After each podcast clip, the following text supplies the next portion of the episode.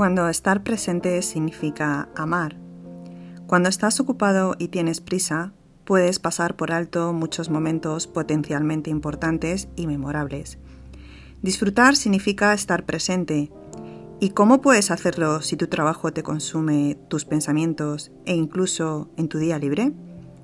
¿Cómo puedes coger la mano de tu hijo o de tu hija si estás escribiendo un mensaje o leyendo un correo? Ser consciente de que los niños crecerán y no te necesitarán como ahora puede impulsarte a aprovechar cada oportunidad. Hola, soy Don Coach, gracias por estar ahí, empezamos.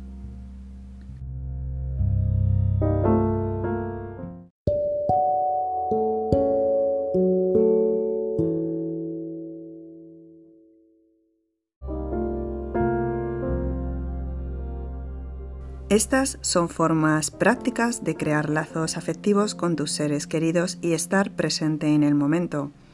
Tenemos que empezar poco a poco. Lleva a tu hijo de picnic o escucha sus historias del colegio. Estas cosas pueden parecer pequeñas, pero son hilos que tejen el lienzo de tu vida. Involucra a tus hijos en las tareas domésticas. Claro, pensar en harina o agua en el suelo puede hacerte dudar si aceptar la ayuda de ellos. Sin embargo, perderás una oportunidad de establecer vínculos, comunicarte con ellos, reír y crear recuerdos con ellos. Es verdad que si los involucras, las tareas domésticas pueden llevar más tiempo, pero este tiempo los ayudará a aprender que nada sucede por arte de magia, y como resultado de ello llegarán a apreciar tu esfuerzo y se divertirán en el proceso. Convierte el tiempo de espera en tiempo de juego. Una fila o un viaje en autobús pueden parecer interminables y tediosos, sobre todo para un niño inquieto. Por eso llévate lápices de colores, libros para colorear, cartas o libros de actividades y aprovecha al máximo ese tiempo en espera. Prioriza las necesidades de tu ser querido por encima de tu teléfono. Ofrece 60 segundos de atención plena a tu hijo o a tu pareja cuando lo necesiten de verdad. Los hará sentirse observados y valiosos. Intenta hacerlo inmediatamente, porque demasiadas mm, respuestas como dentro de un minuto o espera un segundo puede perjudicar tu conexión y confianza. Comienza una tradición familiar que os una. Opta por actividades sencillas como jugar a juegos de mesa o noches de cine, o ve más allá organizando vacaciones familiares que crean recuerdos fundamentales para todos. Tómate tiempo para despedirte, Nunca sabemos si esa despedida será la última. Aprovecha cada despedida como una oportunidad única para expresar amor.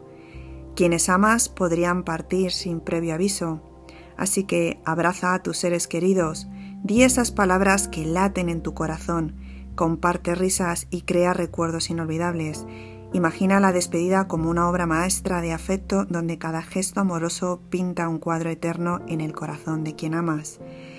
Diles que los quieres, bésalos, hazlos cosquillas, haz lo que los hagas felices a ti y a ellos, que es lo único que importa.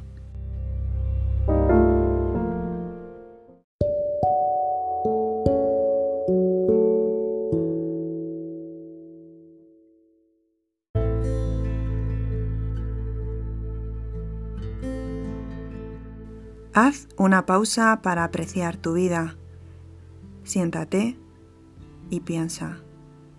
A veces esta vida acelerada y saturada de deberes y responsabilidades hace que nos sintamos abrumados en vez de plenos. Hace que una persona adopte una visión de túnel parecida a la delgada línea en la que debe mantenerse un corredor, sin notar a todas las personas que las anima a avanzar. Por eso, la prisa constante te roba los grandes momentos de los que podrías disfrutar. Muchos de nosotros tenemos un crítico y jefe interior cuya función es añadir cosas a nuestra lista de tareas pendientes, impedir que nos relajemos cuando hay otras cosas que hacer y asegurarse de que cumplimos con las tareas, ya sea lavar la ropa o un proyecto de trabajo. Desafortunadamente, muchos sacrifican su tiempo familiar por horas de trabajo adicionales o tareas interminables. Mantienen ocupados a sus hijos con tablets o pantallas de televisión para que puedan tener su propia dosis de aparatos electrónicos en lugar de apreciar la conexión con la familia. Ofrece tu mano y tu regazo a tu hijo, no tu teléfono o un iPad.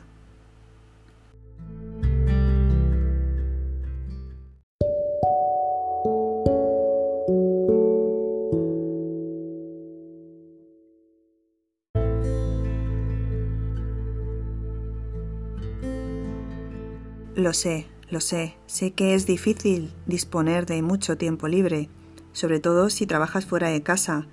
No obstante, puedes establecer una rutina para asegurarte de prestar tu total atención a tus seres queridos. Por ejemplo, guarda todos los teléfonos e involúcrate en la cena con tu familia. Esto lo he dicho en el podcast anterior. Ve más despacio y disfruta de cada sonrisa y emoción en el rostro de tu hijo o de tu hija. Demuestra tu amor con acciones y no solo con palabras. Además, a veces vivir con las manos libres significa simplemente estar disponible para las personas que quieres. No tienes que organizar actividades para tus hijos constantemente. Deja que ellos tomen la iniciativa. Muéstrales que quieres formar parte de su plan y ellos te dirán lo que más necesitan en este momento. Cosechas lo que siembras.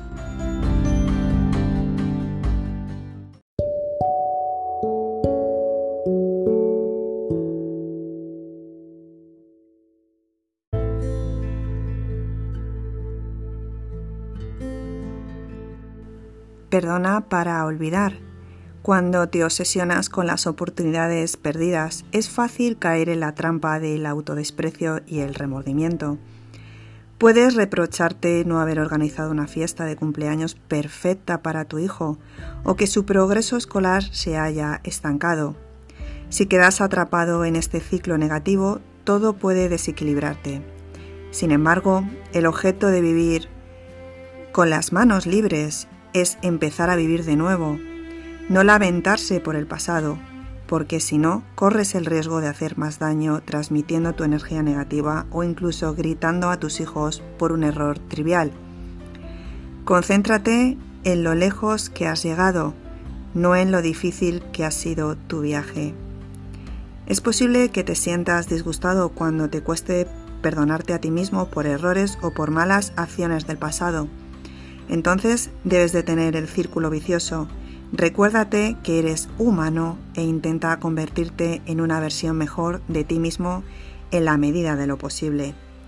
Desecha todas las descripciones e imágenes de los padres ideales que aparecen en las redes sociales. Ellos no son tú y te puedo asegurar que no es la vida real lo que ellos muestran. Tienes la oportunidad de escribir tu propia historia, así que hazlo.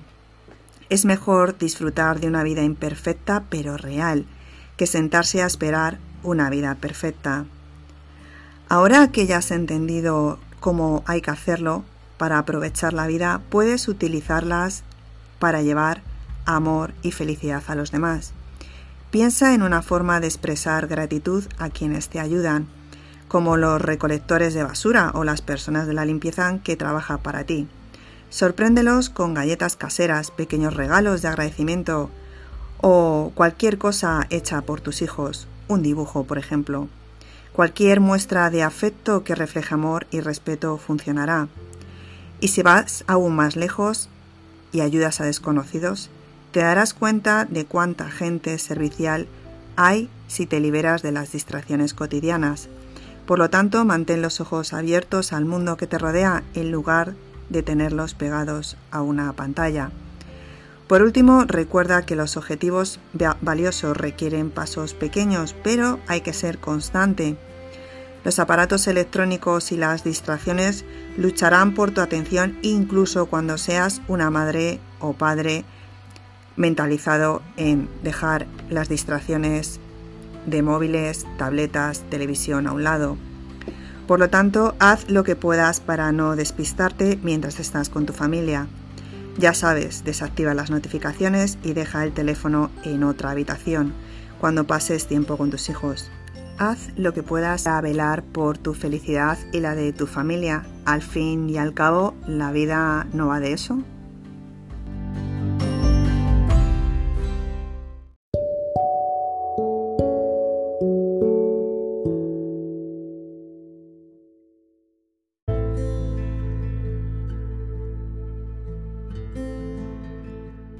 Vamos a poner en práctica en el día a día estas pequeñas herramientas que te voy a ofrecer. Crea una lista de momentos que importan para coleccionar todas las joyas preciosas que vives cada día. Elige un cuaderno el que más te guste y llévalo siempre contigo. Anota todo lo que te haga feliz a lo largo del día. Intenta convertir las experiencias negativas en positivas. Por ejemplo, un atasco puede permitirte pasar más tiempo con tus hijos. Anima a tus hijos a tener un cuaderno similar al tuyo y cuéntense el uno al otro los momentos especiales como parte de una rutina antes de irse a la cama.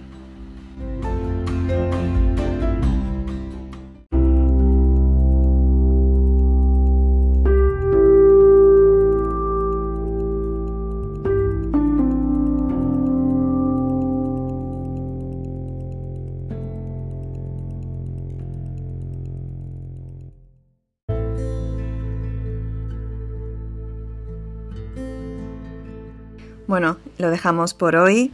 Eh, simplemente quiero decir que no soy ningún gurú de, cómo educar a los niños, ni mucho menos. Soy una madre con hijos como vosotros y con dificultades a la hora de poder llegar a ellos, ¿no? Verbalmente.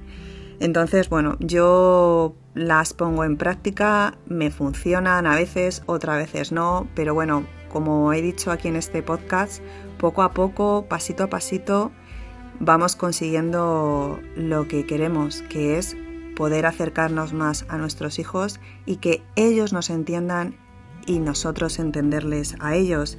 Bueno, gracias por estar ahí, gracias por estar con Don Coach y no te olvides de suscribirte a mis podcasts. Un abrazo, chao.